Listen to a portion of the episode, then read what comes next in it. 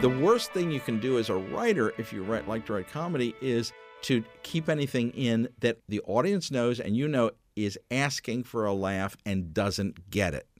If it doesn't get the laugh, and, and it clearly is a line that was meant to get a laugh, and it doesn't get the laugh, get it out of there. Those are words of wisdom from playwright Ken Ludwig, whose play, Dear Jack, Dear Louise, recently had its world premiere at Arena Stage. And this is Artworks, the weekly podcast produced at the National Endowment for the Arts. I'm Josephine Reed. Ken Ludwig has been called the reigning king of theatrical farce. He burst onto Broadway with Lend Me a Tenor, which won two Tony Awards, and followed that with Crazy for You, which also won a Tony Award for Best Musical. Hit followed hit, and they include Moon Over Buffalo, 20th Century, Be My Baby, Leading Ladies, and so on and so on. And the awards continued as well Olivier's, a Helen Hayes, and so on and so on.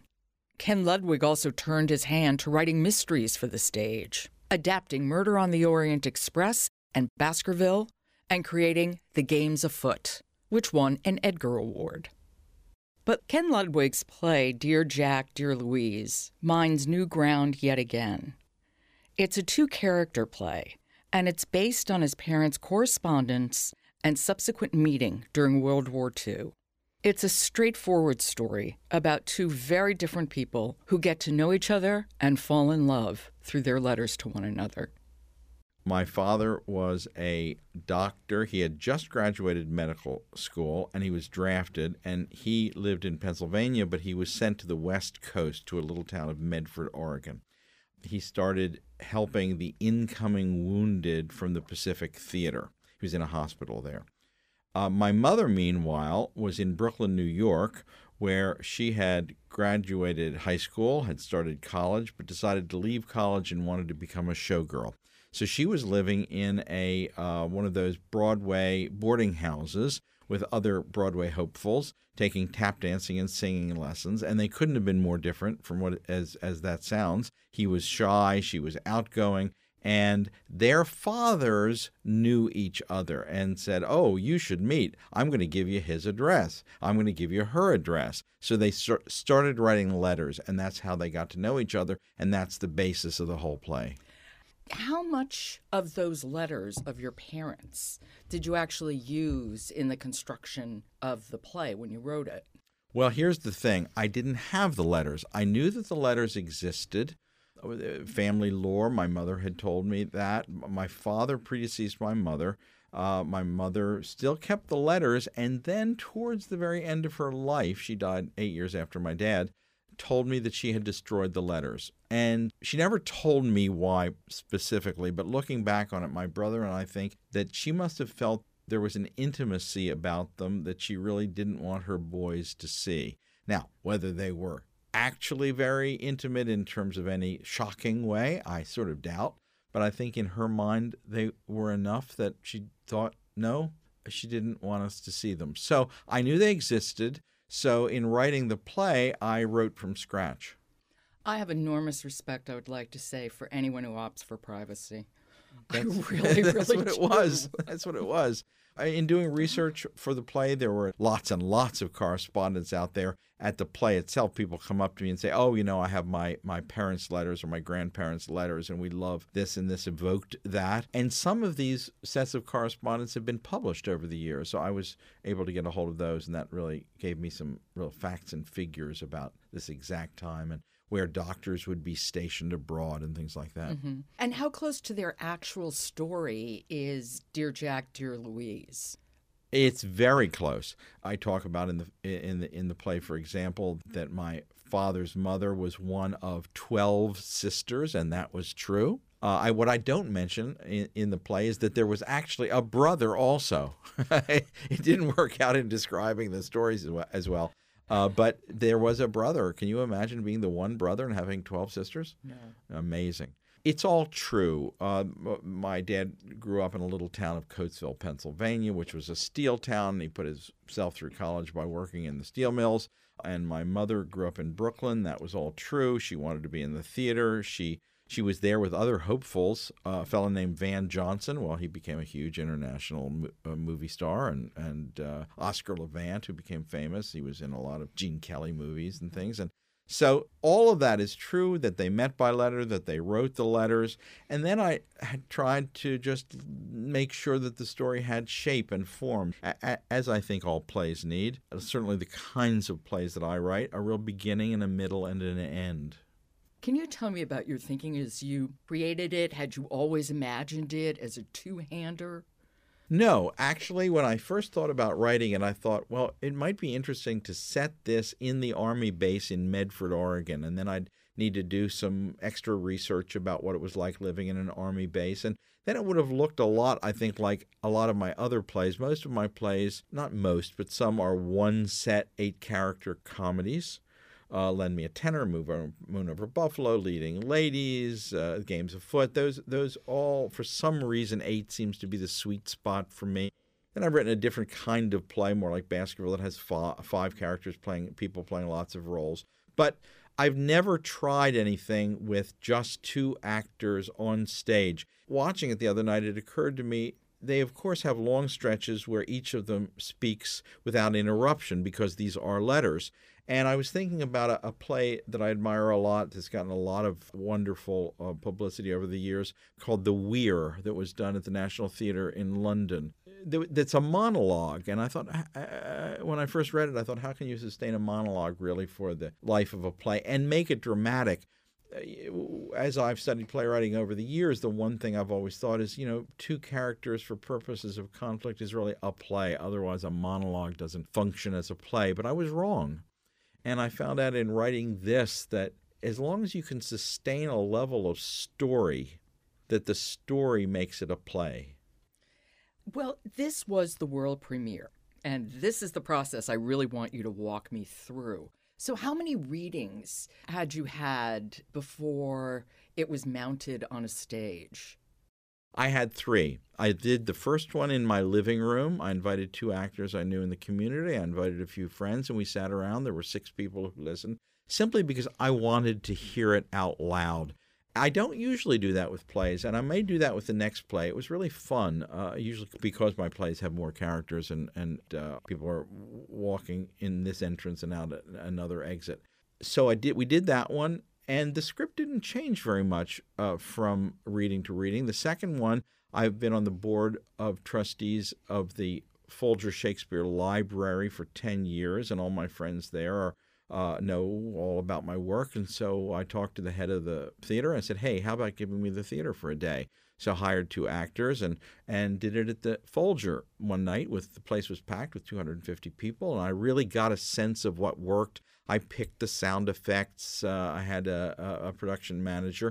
And then the next time, the third time of all things, is Theater J here in town in Washington uh, said, Would I direct a reading for a benefit for, for their theater? Uh, and I directed that about eight months ago.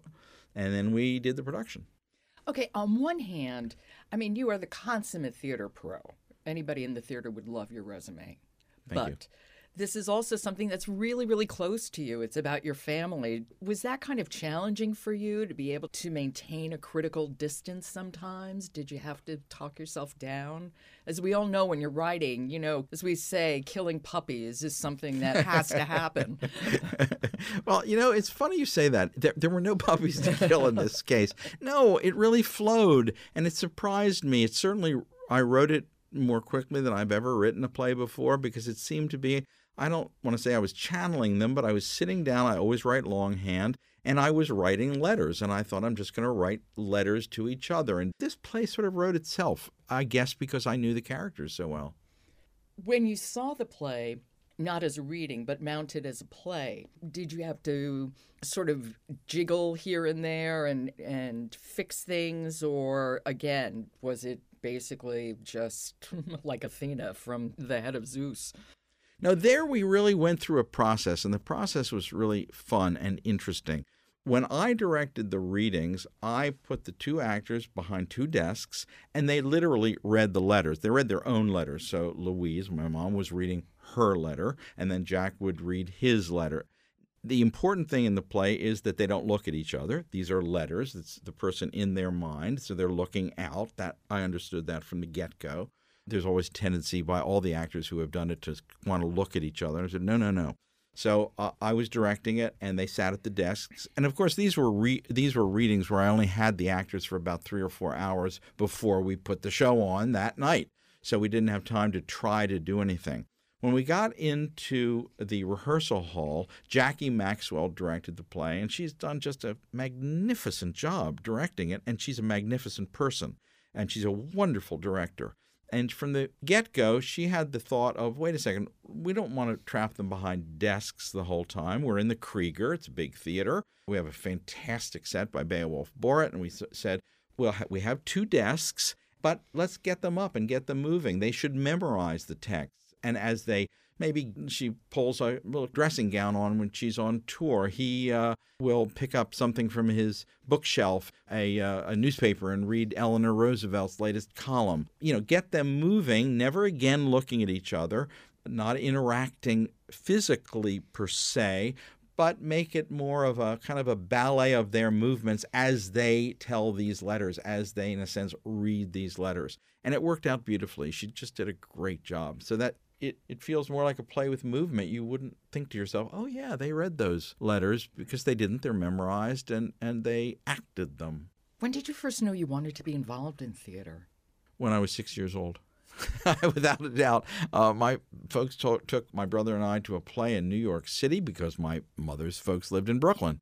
And every year we'd go up around the holidays and we'd see a show for years. And within, oh, three or four years, I thought, this is it. That's all I want to do. I just want to be in the theater. And your mom, I'm assuming, stayed active in the theater. I mean, if not on Broadway. She stayed active in theater, all right. My dad practice took him to York, Pennsylvania, where I was born and raised.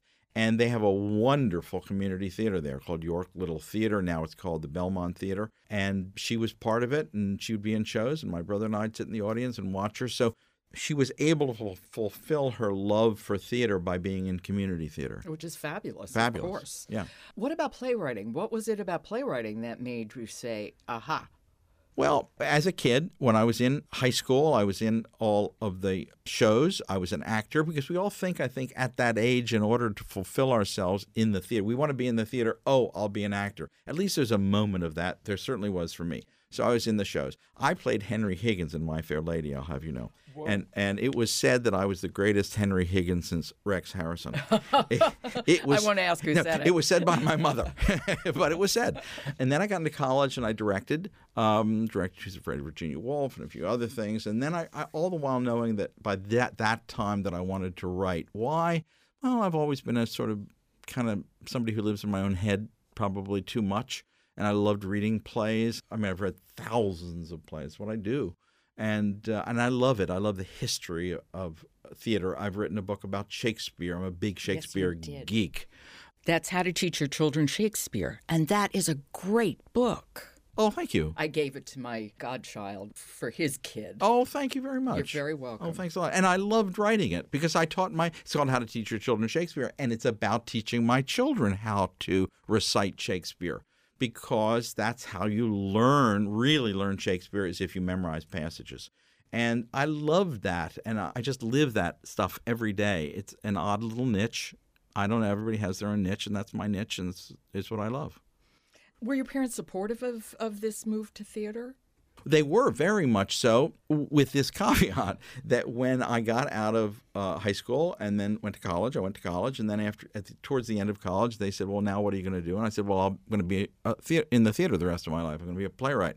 They said, Well, that's very interesting. We're all, all for that. How wonderful. But what are you really going to do? Because you've got to earn a living. So they convinced me to apply to graduate schools. I did and went, all the while knowing all I really wanted to do was be a writer in the theater. Okay. Your plays are typically funny. Even Dear Jack, Dear Louise, it has some very funny moments in it. Writing comedy, this is not for the faint hearted. What drew you to comedy? Comedy is hard.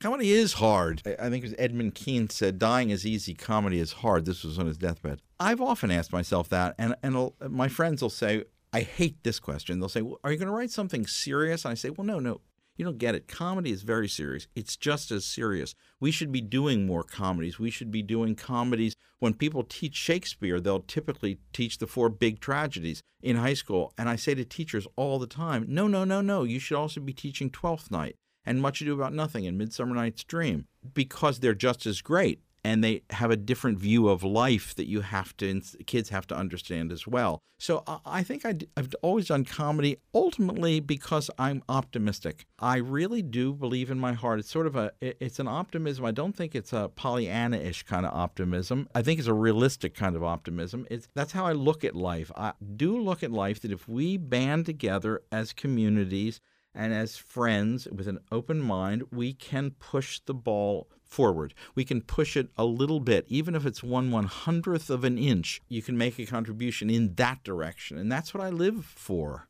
comedy's really hard. I mean, I, don't mean to get, but I'm always in awe of people who write it, people who act it, and you know, you get an instantaneous response. Something is going to land or it doesn't. There's no in between anywhere. Happening. No, there isn't. And it, and a good rule is if if you're in the middle of a show and there is a tendency to say when a line doesn't land and you think it should and you get your first audience because the first audience tells you everything. You don't know until you have that first preview audience there. And then if a line you think was going to be terrific doesn't land, the tendency as a writer is to say, wait a second, that was the actor's fault.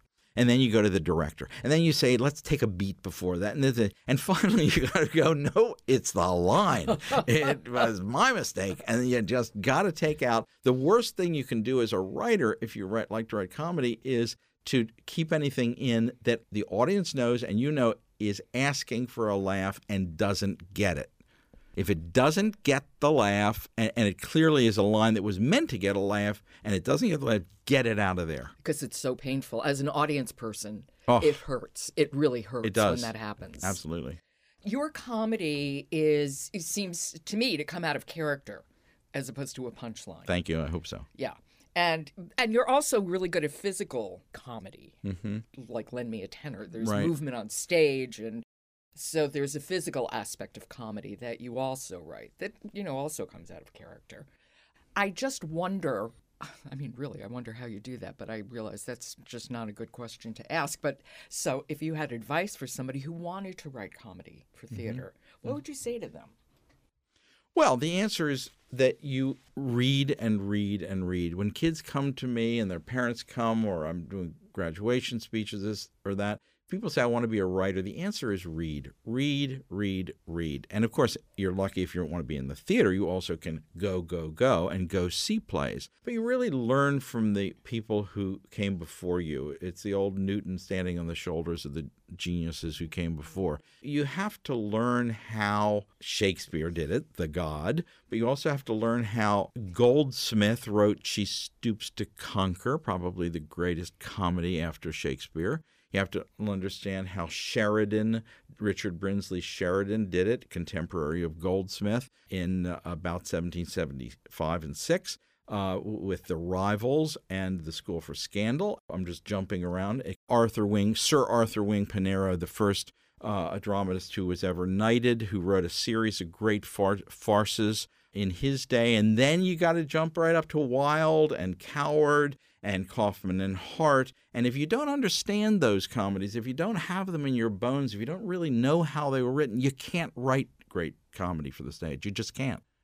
Lend Me a Tenor was your first Broadway play. Right. Can you walk me through that? How long had you been writing it? How was it produced? I mean, the first time on Broadway, that's huge. It was huge, and lucky, lucky me. What happened was, wanted to be a playwright. I was writing in the mornings. I had a day job, and I would write every morning for four hours. And I had my first, second, third play. They were done in church basements with 20, 30 people. And then uh, I was at a party in New York and met somebody who said he's a director in in London. He'd heard I was a playwright and would I give him a copy of my latest play? So I did. His name was David Gilmore. He took it back with him to London. He called me three days later and said, I want to direct this play. I really like it. It was Lend Me a Tenor. I, and I want to show it to a producer friend of mine. And I acted like a complete jackass, as you do when you're young. I still do, but I did especially then. and and I said, well, you know, I know a lot of producers too. I'm I'm not a, such a nobody as you think I am. I know a lot of producers. Who's your friend? And he said Andrew Lloyd Webber. And his friend producer was Andrew Lloyd Webber. And Andrew Lloyd Webber called me three days later and said, I want to produce your play in the West End. And lo and behold, he got me on a plane three weeks later. I arrived in Heathrow Airport. His chauffeur picked me up. I met him at the uh, American Bar at the Savoy, and off we went. And and not and six months later, he had it on in the West End at the uh, what is now the Gielgud Theater. It was called the Globe on Shaftesbury Avenue. It was a big hit. We got Olivier Awards. We got this and that and the other thing. And I got to know Andrew very well because I lived over there with all these people for the six months of getting the show ready and then Andrew produced it on Broadway. So first it was the West End, and then it was on Broadway, and we got lots of awards, and it played, and it was a big hit. So suddenly I went from having, you know, really paid my dues and spent time in the vineyards, working in the vineyards, toiling away, learning my craft, learning about the theater for those three or four years first, and then had this break where Andrew Lloyd Webber started producing my plays. So then the next thing that happened was I got a call. I had Lend Me a Tenor running on Broadway, and I got a call out of the blue from somebody named Roger Horchow, who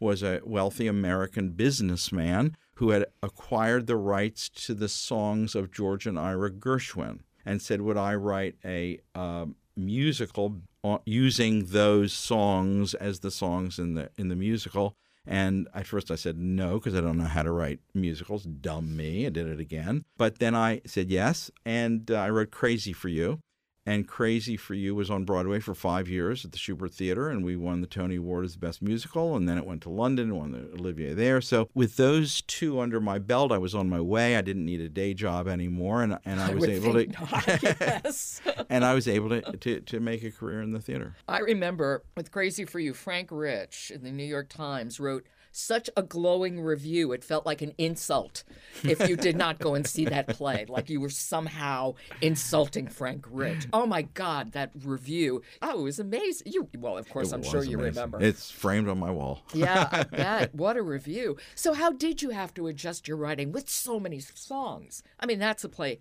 packed with songs. It is packed with songs, and I think there's one too many songs in it. I've always felt that the second act had one too many songs, but in order to tell the story, I kind of needed it. Yeah. And the director and I talked a lot about it. It was very different, and and I was sincere when uh, Roger Horchow called me and said, "I want you to write a musical." I was very sincere in saying, I, don't think I know how to write a musical. I don't know the form as well as I know plays. Sure, I know lots of musicals and I've seen them, but it's a different animal. it's a different animal and it, and it's an animal where the songs have to tell the story and when you do a jukebox musical we were one of the first if not maybe the first jukebox musical jukebox musical meaning that a trunk musical where the songs already existed by uh, great masters of song what I did is I went out to stores. In those days, there were CDs, Tower Records existed, and I went out and got every CD I could possibly find that had the songs of George and Ira Gershwin. So I had a stack of about 20 CDs or 30 CDs,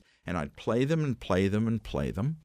I'd try to pick songs that would advance the story that I had sort of sketched a general story about a banker who wants to be in show business and uh, his mother who's in the banking business wants him to foreclose on a little theater in dead rock nevada and that's where he meets a wonderful woman who whose father owns that theater that's about to go under so i had to think of what songs would advance that story I can't be bothered now seem to tell the story of uh, a banker who can't be bothered with banking. He wants to be in show business himself. Someone to watch over me. She's the only gal in this town and she has nobody she can rely on. Her father dotes on her, but the town's full of people who don't understand her. So, one after another, I started putting songs in place that would tell the story. And, and of course, the book scenes in a musical can't be very long. They have to be short. They have to just get you into the next song as quickly as possible. Tell the story, and if it's a comedy, as this was, land a good joke and get on with the story. And it, it is a different art form. So, it was sort of patchwork putting it all together. Wow, interesting though. So much of your work is based in or around theater. obviously you do love theater, but what is it about theater that's so ripe as a, a place where you can place your plays? That's a great question, and I, I I've tried to think it through, and I think there's a couple reasons. Theater, by its nature, is a metaphor for the whole world. Greatest cliche in the whole world: all the world's a stage, and all the men and women merely players. But there's a reason that he says that in As You Like It. The reason is is because theater is a metaphor for the bigger world, and it certainly functions for Shakespeare all the time that way. He has lots of little bits of theater running through the plays. You know, in Hamlet, there's a play that's the hinge of the whole everything. Second of all, I think it's because as I was growing up in York, Pennsylvania, little York in the Amish country, that's the real, York and Lancaster are the real Dutch country, we call them Amish country of Pennsylvania you know, there wasn't much theater. It, it was a quiet community. Uh, it's a farming community. And I think as I grew up, I thought that the theater was this great, unknowable, unknown world that I didn't have access to. And so I idealized it. And as I idealized it and romanticized it in my own mind, I thought that, well, of course I'll write about the theater because people have pointed out to me since, and I didn't know it when I was writing it. And Lend Me a Tenor. Lend Me a Tenor is about a fellow named Max who is an assistant to the producer of an opera, of the opera, of the Cleveland Grand Opera Company. All my comedies are set in small towns. Cleveland was a small t- is a small town, has some great institutions, but it's a small town. So being in a small town, and Max wants to be an opera singer. He wants to get out of the business world and become an opera singer. At the time, my day job was as a lawyer, and I wanted to be in the great world of the theater. So Max was me. I didn't realize that till 20 years later, and people started to point it out to me. And in a way, Bobby in in Crazy for You is is much the same story. He's a banker who wants to be in show business. Right. So that was why show business was always the thing I wanted to write about. Well, you've turned your eye also on Sherlock Holmes with Baskerville and the games afoot, which mm-hmm. is again back to theater. I'm setting it on the actor William Gillette. Thank you. Who played uh, uh, Sherlock Holmes for 30 years. Yeah, and he becomes the main character of the games afoot. Right, and he becomes kind of becomes Sherlock Holmes. And my latest play, which opens next season, is called Moriarty, which is another play in the same tradition of Baskerville, which is having five actors on stage, a Holmes, a Watson, and then three actors who play 40 parts. And I, have sort of fallen in love with the Sherlock Holmes stories. I was between plays, didn't know what to do, picked A Hound of the Baskervilles off the shelf, reread it, and went, This is a great piece of literature. It's really, I think, one of the two great adventure stories ever written in the English language. The, uh, I think Treasure Island. And and I thought, oh, this would be fun to dramatize this in some way, but it's a big story. How can I dramatize it? So I thought by making it as few actors as I can, because mm-hmm. that made it interesting. It made it it made it a play about the theater as opposed to just a play about Sherlock Holmes. Exactly. And was that fun using those five actors to create 40? Obviously, you had to write them differently. Lots like... of fun. It was really fun. It was an adventure to write it. I felt the same way with Moriarty it made yes i have to think about and, and i have to think quite specifically about the doubling and the tripling you know because who went out one door how can you come in in a different costume and another? Not just to get laughs as a costume to try to tell the story with integrity. What, I mean, what I tried to do in Baskerville, and I hopefully have done in Moriarty, different challenges because Hound of the Baskerville is already written as a whole novel, whereas Moriarty, I had to take different stories and create my own mystery the the challenge in terms of stagecraft was the same: how to tell the story with as much integrity as I could muster. Really get invested in the characters. The second one, Moriarty, uh, obviously has Moriarty in it, but also Irene Adler. When sh- the one time in the canon of 56 stories that Sherlock Holmes loses his heart, and make it about romance and make it about love and make it about a conflict between duty and love and and really concentrate there. And if it's funny doing that, great, but tell the story with integrity. You've directed also throughout the years. I have. How is it directing your own work? Well, I think it's more challenging because I don't have a second perspective. on it. So, on the one hand, it's fun to direct. I love it. I love being in charge and rolling up my sleeves and saying, do this, do that. Who, who hey, who wouldn't want a God mic in their hand yelling, do this, do that? But I do miss the extra perspective that a really smart director can bring me. So, I don't do it too often. I do it now and then.